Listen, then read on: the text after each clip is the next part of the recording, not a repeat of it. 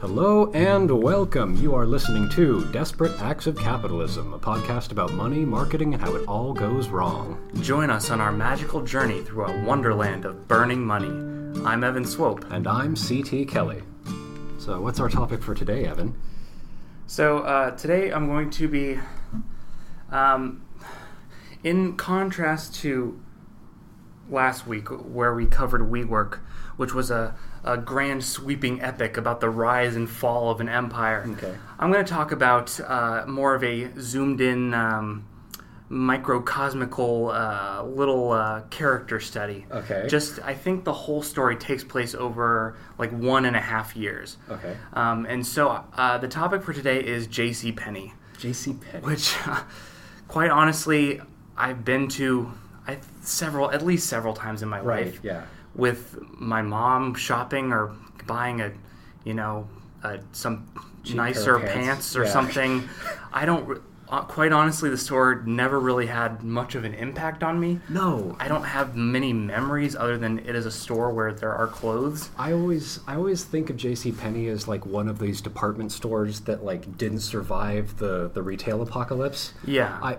Every memory I have of a JCPenney is it being mostly empty. Yeah, exactly. Like, it's mostly empty. And there's a lot of clothes. There's not very many, like, staff there. They have reasonably priced pants. Yeah.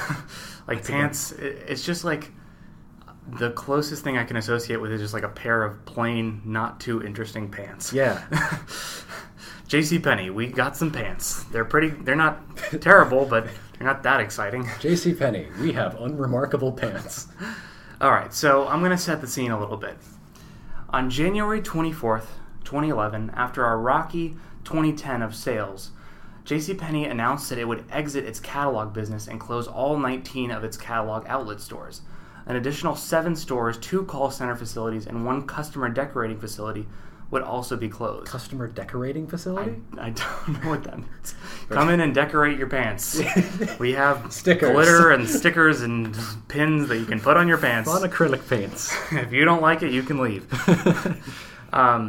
So, I mean, it's pretty, standard stuff for a retail store early. Right, it seems pretty reasonable, honestly, just sort of downsizing when your profits aren't really keeping up. Yeah, I mean, the whole theme of the 2010s was the retail apocalypse. Every retail store, apart from a couple like Target and Walmart, were struggling to some extent. Right. So right. JCPenney was having a standardly rough time. Right, but it's like your competitors were also downsizing, so it's not a huge deal.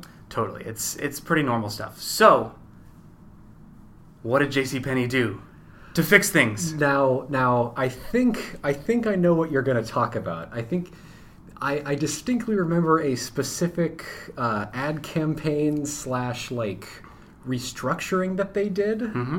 So yes, JCPenney, in an effort to save their struggling business, flew in none other than Ron Johnson. Ron Johnson. And to just, I think that there's a lot in the name of Ron Johnson. Mm-hmm. When you picture a Ron Johnson, you picture... What comes to mind with the name Ron Johnson? I think of a boring politician. Yeah. I think of the last person who should be running like a clothing store. This Ron Johnson is the most boringly dressed person ever. Yeah. And he's either bald or he's not bald, and he has the most boring haircut. Quite honestly, I looked up a picture of Ron Johnson before recording. I don't remember what he looks like. It was like 2 hours ago. I can't recall any image into mind. Just to like introduce the wonder of Ron Johnson, I took the liberty of composing the Ron Johnson theme song. A theme song. A theme song for Ron Johnson. So. I'm going to play it from my phone. Hopefully this works. But just to give you a sense of how I picture Ron Johnson when he enters a room. Ron Johnson, Ron Johnson, Ron Johnson, Ron Johnson, Ron Johnson, Ron Johnson, Ron Johnson. Ron Johnson. So that's whenever Ron Johnson walks into the room, I picture that song plays, and everyone has to just like politely wait for it to stop. Like he has a little like Bluetooth speaker in his pocket that he carries everywhere, and he stands there and stares and waits for the song to complete. Just like a little smile on his face, like he's remembering like an old dream. Yes. So what did this beautiful man do for JCPenney, Evan? Ron Johnson. Well, just to give a little background on Ron Johnson, not surprisingly, Ron Johnson received his bachelor's in economics from Stanford University, and he went to Harvard Business School where he earned his MBA. His career resume is pretty bulky. He was the senior vice president of retail operations at Apple from 2000 to 2007. Oh wow, that's not small. No, where he pioneered the concept of Apple retail stores and the Genius Bar. So that's huge. That is not small. Thrilling commentary from dedicated podcast who does research into this. Boy, that's not small. No, that is an enormous deal, and it would be hard for this guy to fuck stuff up. So another thing he did, he was the vice president of merchandising at the Target Corporation, where he was credited for making the store, quote, hip. I would never describe a Target as hip. Yeah, well, he would. I'm sure he'd be like, yes, I made this store hip. Time to leave. My job is done. So, hoping he could replicate his success that he had at Apple and Target, JCPenney announced that Ron Johnson would become its new CEO in November 2011, succeeding Mike Ullman, who had served as CEO for the preceding 7 years. So they took a long-time established CEO and just threw him out and brought in Ron Johnson to fix things up. Okay, like we talk about red flags on this podcast, like there's one. Yeah. Like we'd have a little counter going. Just ding! Yeah. So Bill Ackman, a JCPenney board member and head of the hedge fund Pershing Square, supported bringing in Johnson to shake up the store's stodgy image and attract new customers. Another red flag. When you're bringing in like a celebrity CEO to fix up JCPenney, right? I don't know. Like, what are you hoping? This isn't like bringing in a new producer for Taylor Swift to shake up her sound or whatever. Right, like, right. That doesn't happen, really. Yeah, it's like a store where you go to buy like discount pants. Right. Well, and JCPenney's whole entire brand has been non-threatening. Exactly. Right? Like it's a store where you go to buy like reasonably priced items that you know you could get pretty much any other like semi-major retailer. Like JCPenney is where you buy clothes if you're a spy. Yeah, like, you're trying to be socially invisible. Right. You're trying to blend in. By wearing nondescript clothing. Johnson was given $52.7 million when he joined JCPenney, and as an act of goodwill, he donated $50 million to the store. He invested his own money. Ooh. So he's showing what a good person he is already. Trust me, I am a good person. Which is like... It seems like a weird kind of like publicity stunt. Yeah. Because like... I'm going to give all my first year's money to the business because I believe in it so much, because I care about JCPenney so much. That's like okay, when Nintendo was really struggling during one of its during a crash, a lot of the upper management, like the CEO and CFO, would have their own paychecks to be able just to continue paying their workers. Right. But that's something that you do when you're like 20 years in and you're like you have truly dedicated. Ron Johnson has not really stepped foot in the door yet. Not only has he not stepped foot in the door, there's absolutely no reason in the world for him to care about JCPenney or be passionate about it other than it's his company now. Right.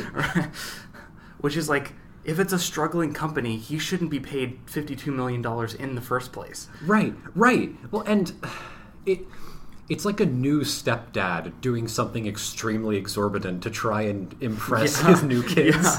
Yeah. Yes, I will buy you all like the latest gaming system to show that I am a good person. Please see me as a fun and spontaneous man. Yeah, exactly. I mean, the whole thing kind of has the air of like an orchestrated publicity stunt. Right. Like, which, I mean... all publicity stunts are orchestrated, but this is especially like manufactured. Very planned. Like, why would you hire if your business is struggling, you're losing a ton of money, why would you hire this celebrity CEO who's known for turning around businesses and give him all this money that he's immediately going to give back? So after being hired, Johnson tapped Michael Kramer, an Apple Store veteran. He comes into the room really fast. All right, we had to make the jokes. Yeah. We'll move on. He comes into the JCPenney sliding doors really fast. He crashes through. There's glass embedded in his skin. They're trying to do something. They gather all the employees. When we've got Michael Kramer. It's terrible idea. He can't work the first few months because he's in the hospital. The other the guys that hired him are seeing this happen. They're watching the paramedics show up with their coffees, and they're he's weird, but this guy's a savant. As soon as he gets in front of a spreadsheet, man, all this stuff becomes acceptable. In the awkward tension, Ron Johnson pulls up his theme song and starts slowly cranking it on his Bluetooth speaker, and everyone's just looking around as he's being as Michael Kramer's being wheeled out on a stretcher. Ron Johnson, trying to divert attention. He's nothing to see here. Look at me. Which reminds me of a story of when I was in fifth grade. We did at my school, which was a private Christian school. Right. They every year they did a big Thanksgiving feast where there would just be a ton of food. It was a big potluck because it was a pretty small school. And one year they did a weird Civil War reenactment as the entertainment for the evening or for the lunch. And during the reenactment, it wasn't a reenactment. It was more just showing off costumes and authentic guns and stuff like that, which is kind of cool. It was cool, but during the show where they would talk in these old timey accents and stuff, it was a really hot day, and one of the performers passed out from heat exhaustion, and he just collapsed. Yeah, those uniforms are solid wool. Yeah, but instead of they didn't acknowledge it at all.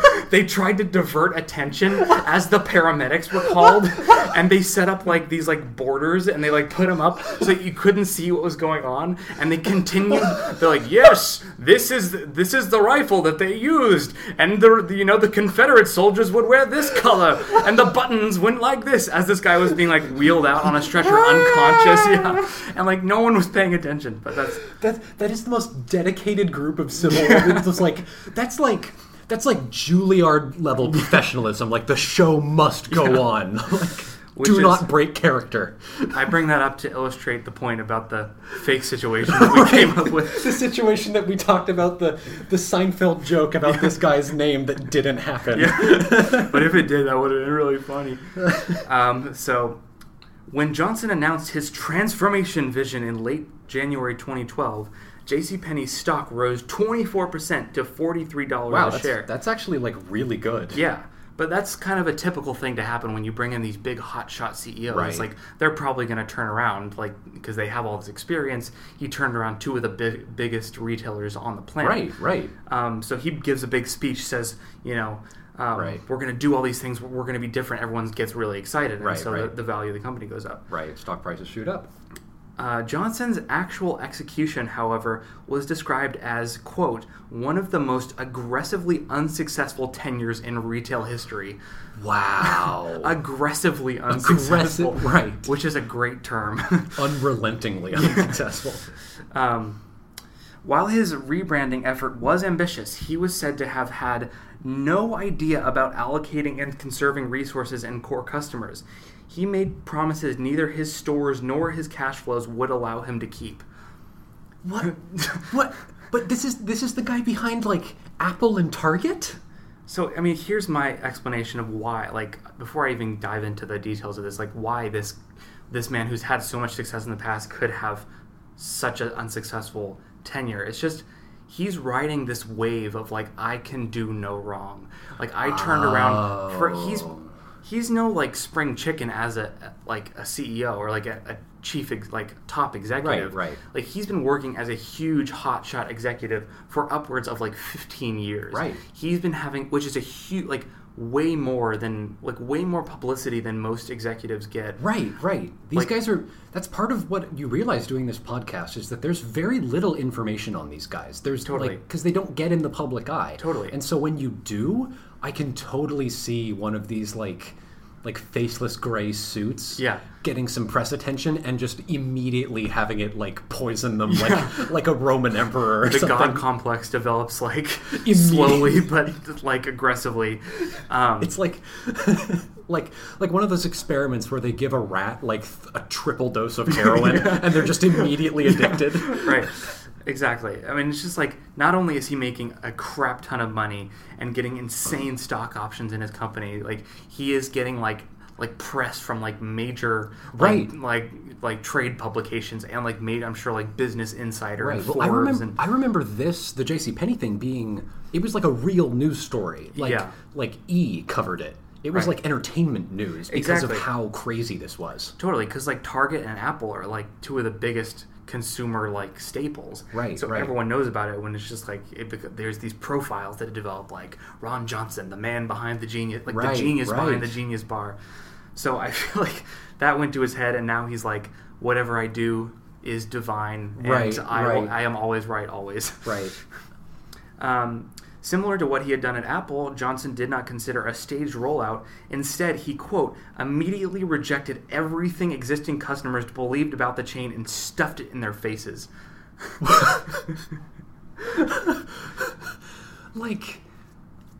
Just keep going.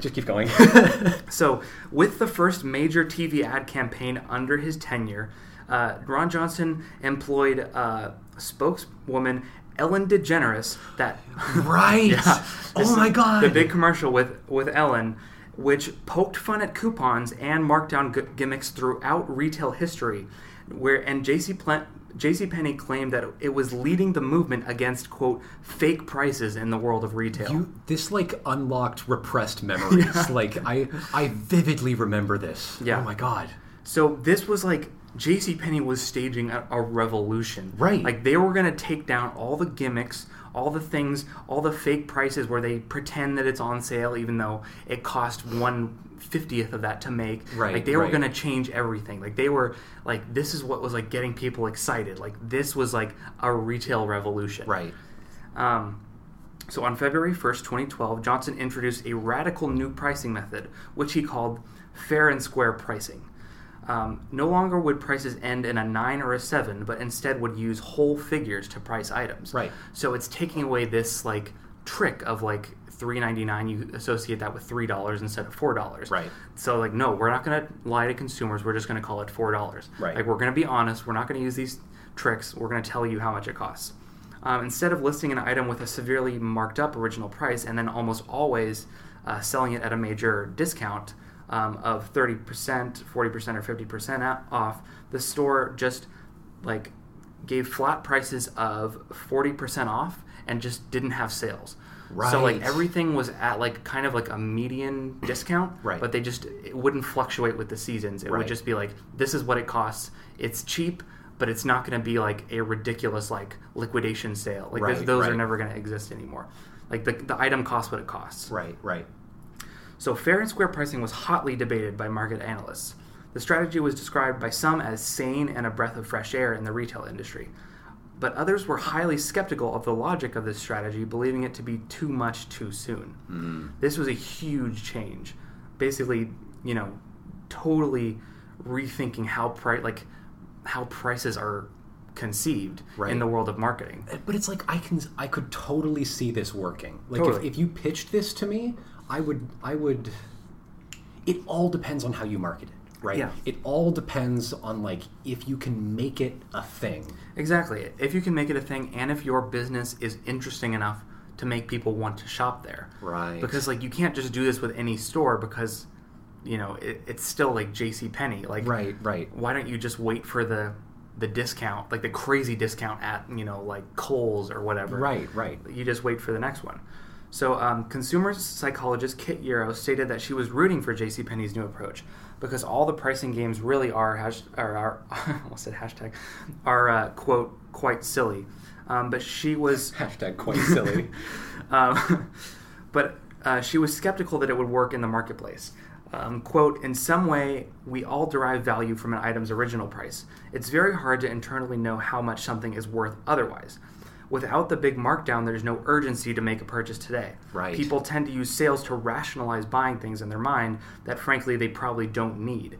If you can't say, but I got it on sale, you're likely to feel guilty about purchasing it. Right. This is where you get into, like, the game theory bit of, like, economics, of running a business. Yeah. It's like there's this psychology of choice that goes into all how people price these sales out. Yeah. You know? And that's sort of, it's like, if you can make this whole fair and square pricing thing have some grounding in all of that, in that, like, psychological choice making, if you can still ground it in that, I could totally see it working. Yeah. But without, it's like all that stuff is so powerfully built into your brain. Yeah. And so I could totally see it crashing and burning. Totally, especially if it's not a brand that you particularly even care about. Right. Like, if Apple started doing that with their products, you'd be like, yes, like, people are gonna, like, start shopping at Apple. They mark down all their prices by this amount. Right. But it's like, it's JCPenney. Like, the reason you shop at a JCPenney is because they're having their Black Friday sale. Right. They're having their big blowout sale. You see the commercial, you get the coupon in the mail or whatever. It's like, I guess I have to go. Like, I can't miss this 70% off sale. Right. You don't really pop into a JCPenney to see what they've got in stock, because you know what they've got in stock. Yeah. They've got brown pants. Yeah, exactly. Mark Elwood, author of Chasing the Sale, said, I think it underestimates what a sport discount hunting is. Yeah. So exactly what you said, the game theory. It's like, this is what people do, like in their, like, as a whole in shopping. This is how you shop. Exactly. It's like you wait for the discounts and then you pounce. Right. There's that thrill of, I got a great deal on this. Oh, yeah. That's a really good point, actually. Totally. And it's just like, you can buy this, whatever, like, sweater or whatever. You probably have a couple sweaters. You're fine. But it's like, no, I got this sweater for 60% off. I'm smart. I got this. Well, like, you know that cliche of, like, you're interviewing for a sales job and then the guy says, sell me this pen. Yeah. Right? And you don't describe the features of the pen. Mm-hmm. You ask, like, how did you feel the last time you bought a pen? Yeah. What was that experience like? It's like, let me, the salesperson, make that experience good for you. Right. What pouncing on a deal does is it creates a great customer experience. Totally. Because they feel great. You feel like you won. You feel like you won. Yeah, exactly. So it's taking away that fun of shopping. Right. And if there's no fun, it becomes a chore. And if it's a chore, you don't choose JCPenney as the place to do your chores. Right. Another problem laid out in a Harvard Business Review article analyzing JCPenney's change is that, quote, quite simply, JCPenney lacks the differentiation to make this pricing strategy successful. JCPenney's projects are fairly homogenous. When selling a relatively undifferentiated product, the only lever to generate higher sales is discounts. Even worse, if competitors drop prices on comparable products, JCPenney's hands are tied. It's a sitting duck that can't respond.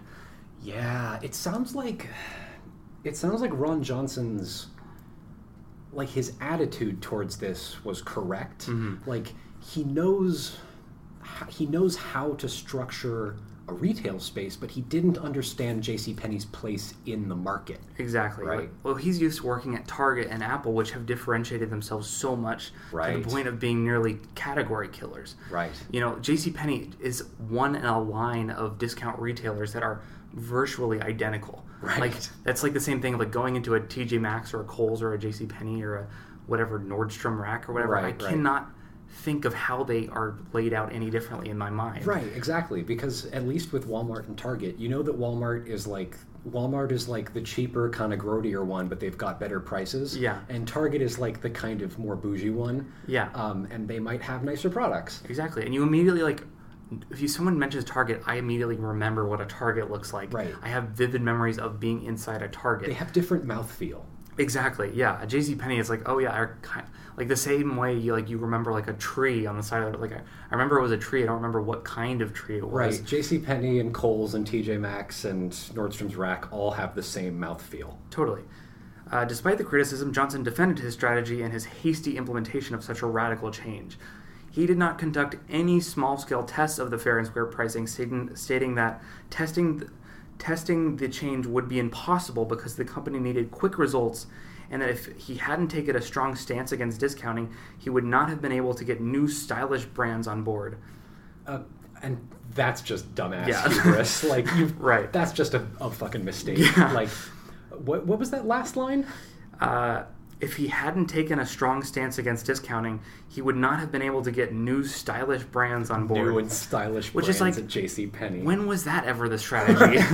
It's like, when did, like, I remember the Fair and Square Pricing commercial. I don't remember. It was like, now we have, like, you know, like, right. the latest, like, Armani suits or whatever, right, you know? Right. It's JCPenney. You don't go there for fashionable brands or like, whatever. Maybe they did have fashionable brands, but, like, no one knows that. Right. Like, it's just, like, misunderstanding what JCPenney is. Like, thinking it's a place, you know, like, a brand that people recognize, and not right. just a place to buy cheap things. Well, and that idea of, it's like, we just got to get it out now. Yeah. You know, move fast, break things. It's like that, everything we've read on this podcast, that is wrong. That is always wrong. Moving fast and being, like, throwing caution to the wind is the worst possible thing that you can do when you are a business. Right, exactly. It's like, especially such a radical change. Like, literally, like, rethinking the marketing experience. Right. At best, you're wasting money, and at worst, you are tanking your company. Exactly, and, like, not even testing it. It's just like, let's do it. Like, I know it'll work. Right. Like, that's the hubris coming in. So it soon became clear that this new strategy was a disastrous decision for JCPenney. Johnson believed that many of the initiatives that were successful at the Apple stores would also apply to JCPenney. For instance, Johnson wanted to turn JCPenney into a store where, quote, people would show up because it was a fun place to hang out, and they would buy things listed at full but fair price. It's like, like we've been saying, people don't go to JCPenney to hang out. No, you don't. And so, what would you do to hang out? There's nowhere to sit. Yeah, like, exactly. It's just like, wow, brown pants. Yeah. Wow, more brown pants. It is a quick.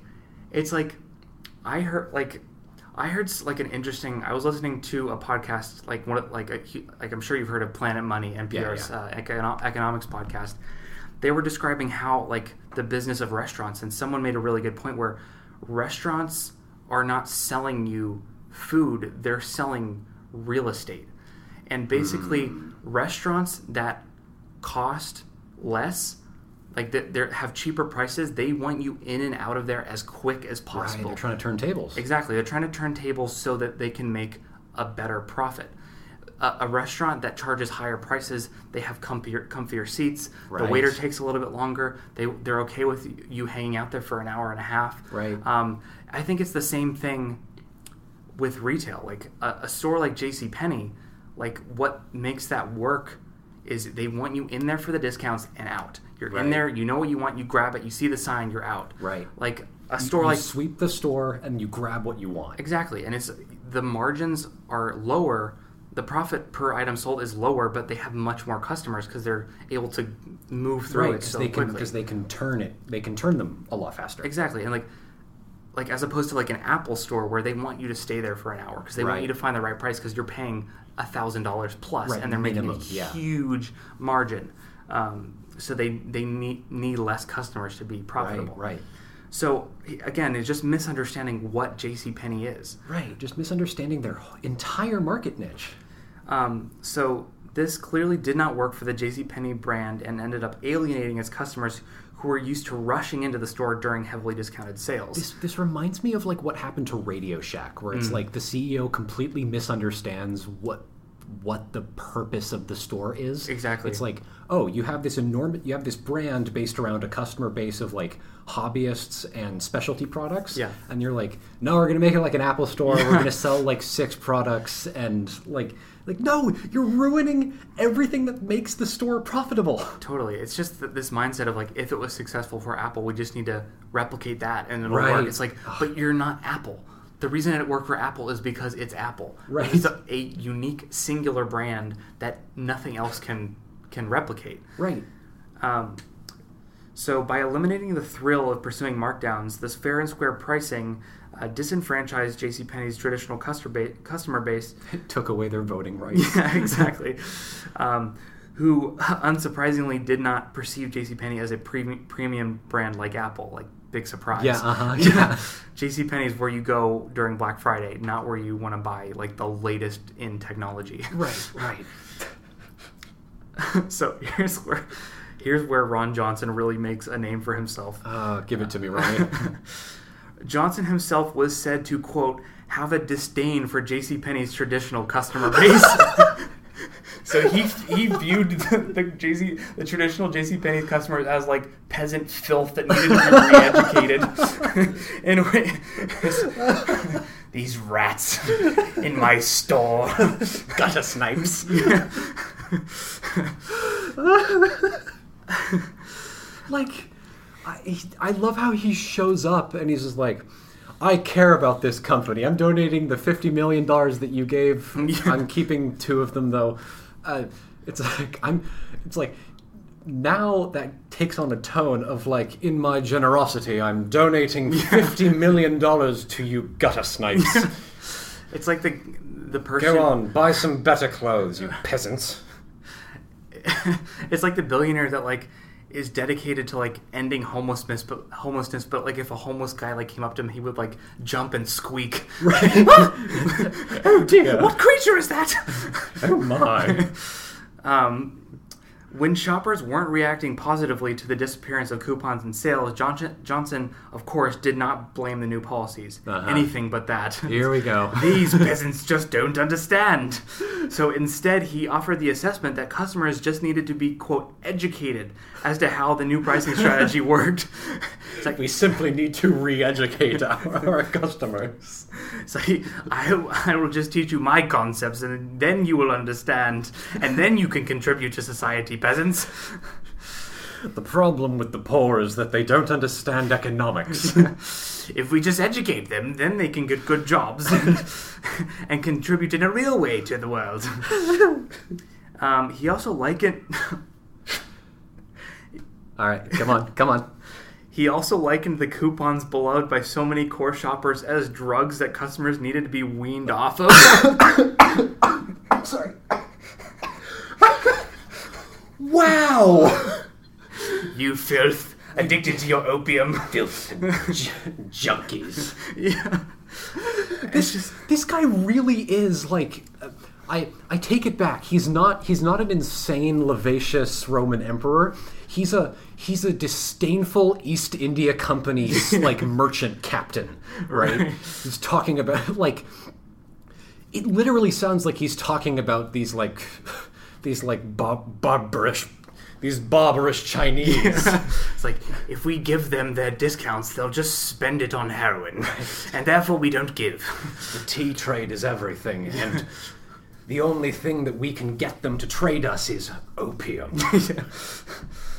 So his whole perception of shoppers is not very inspiring. No! Like, this guy who wants to change the whole retail experience, like, and give customers a new, like, better shopping experience. I wonder if he was like this with the Apple and Target customers, or I wonder if it's if when he went to JCPenney, he's like, oh, I'm no longer dealing with a premium brand. Yeah. I have to mingle with the rabble. Low-class customers. I'll educate them about premium concepts. I'm sure I can whip them into shape. Yeah.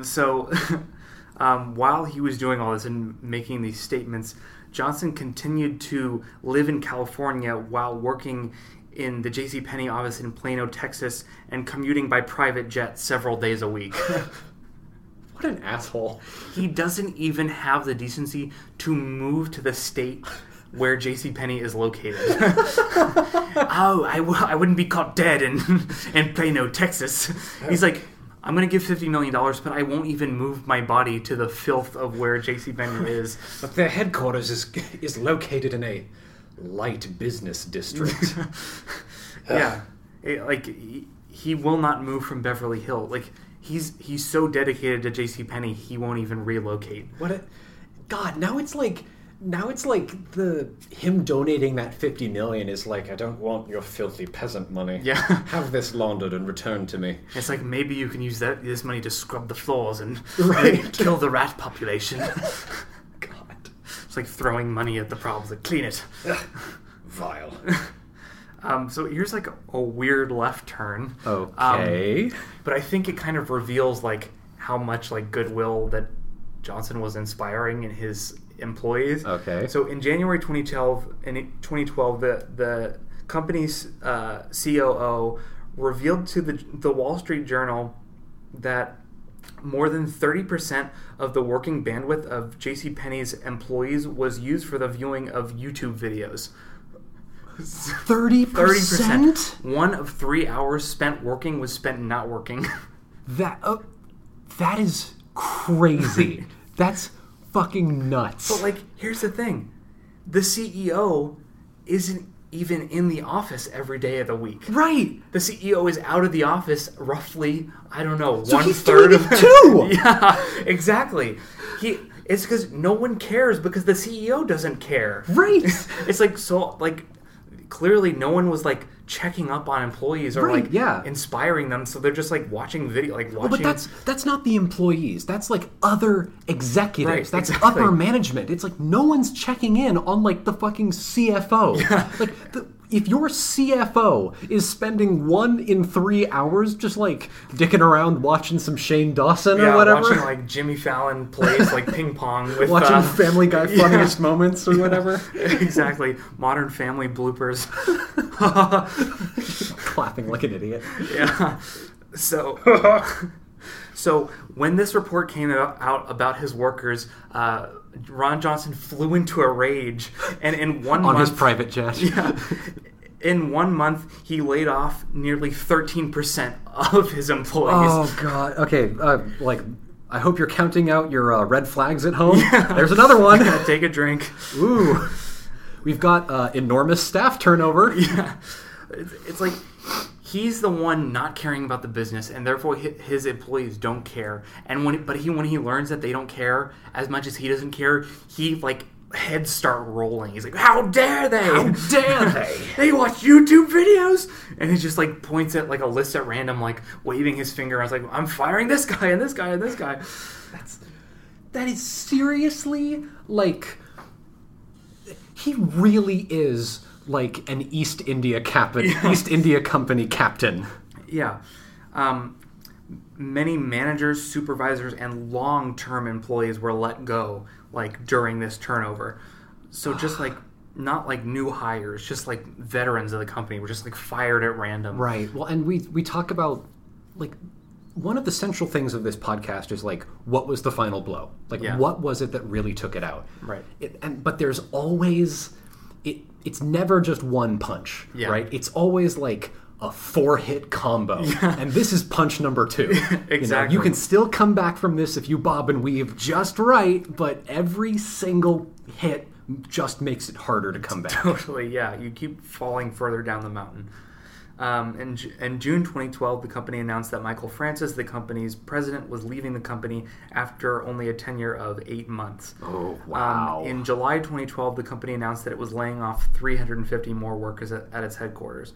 Wow. So it was moving from, like, Ron Johnson just randomly firing people to, like, we're actually having to let people go because, like, this isn't sustainable. We're losing a ton of money. Right. You're seeing mass departures. In August 2012, the company reported a second quarter comparable store loss of 22%, with internet sales dropping over 33%. Wow. So this was failing miserably. Like, that's horrible. This was supposed to, like, revitalize their business and increase it twofold. But, like, they're losing money. Right, you've lost 20% of your profit. Yeah. The same day that these numbers were posted, Johnson said at an analyst meeting in New York, quote, "I'm completely convinced that our transformation is on track." It's like, why? Was this before or after the numbers were posted? This was after. This was during a meeting to question him about the losses. And he's like, "I am 100% confident it's on track." Yeah. It's like, Ron. Yeah. But here's the thing. After he made this comment, the stock rose 5%.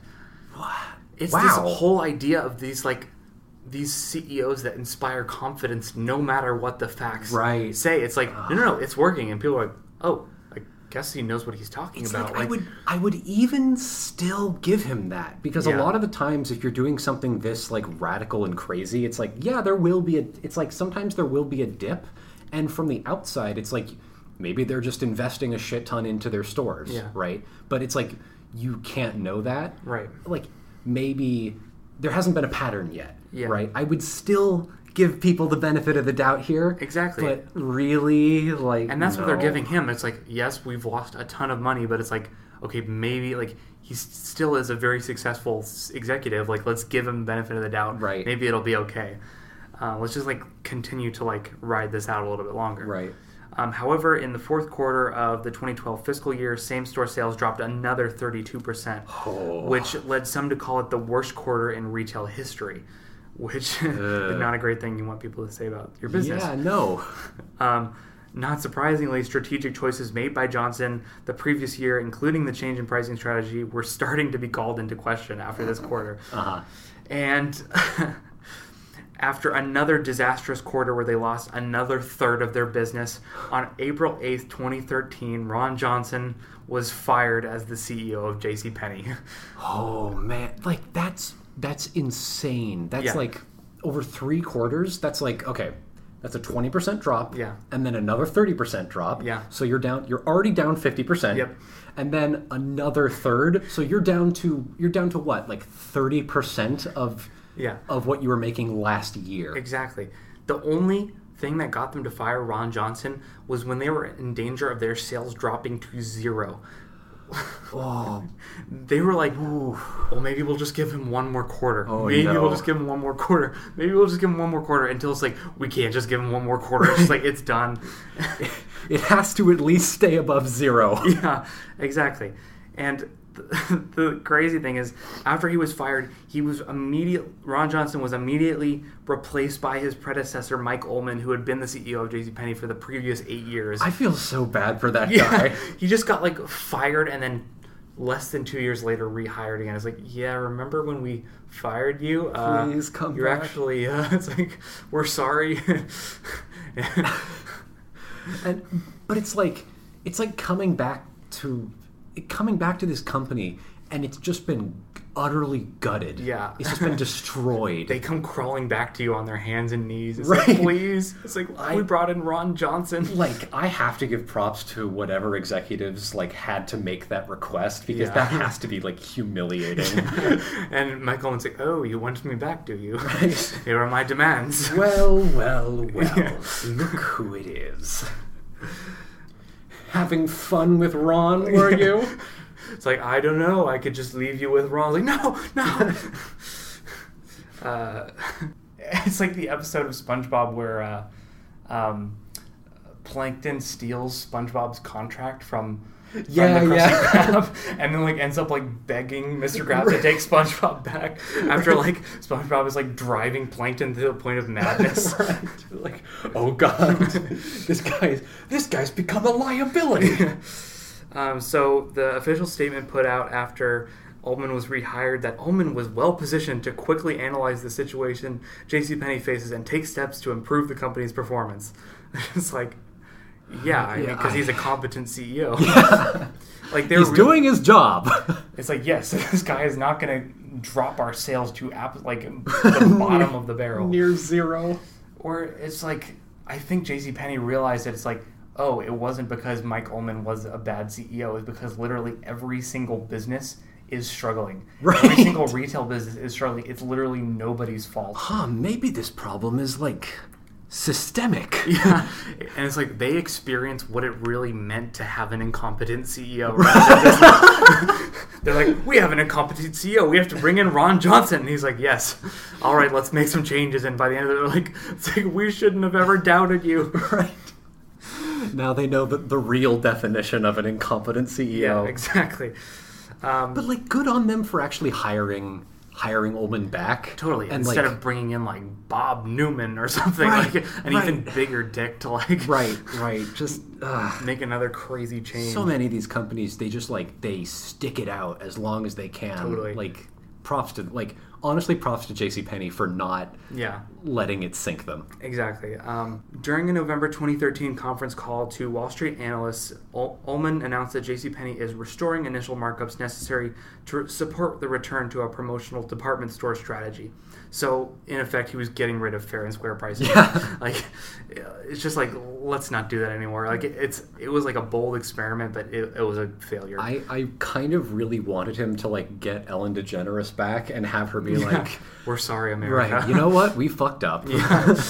And Michael Ullman also stated that, quote, they were going to slowly transition back to the promotional pricing strategy the company is known for.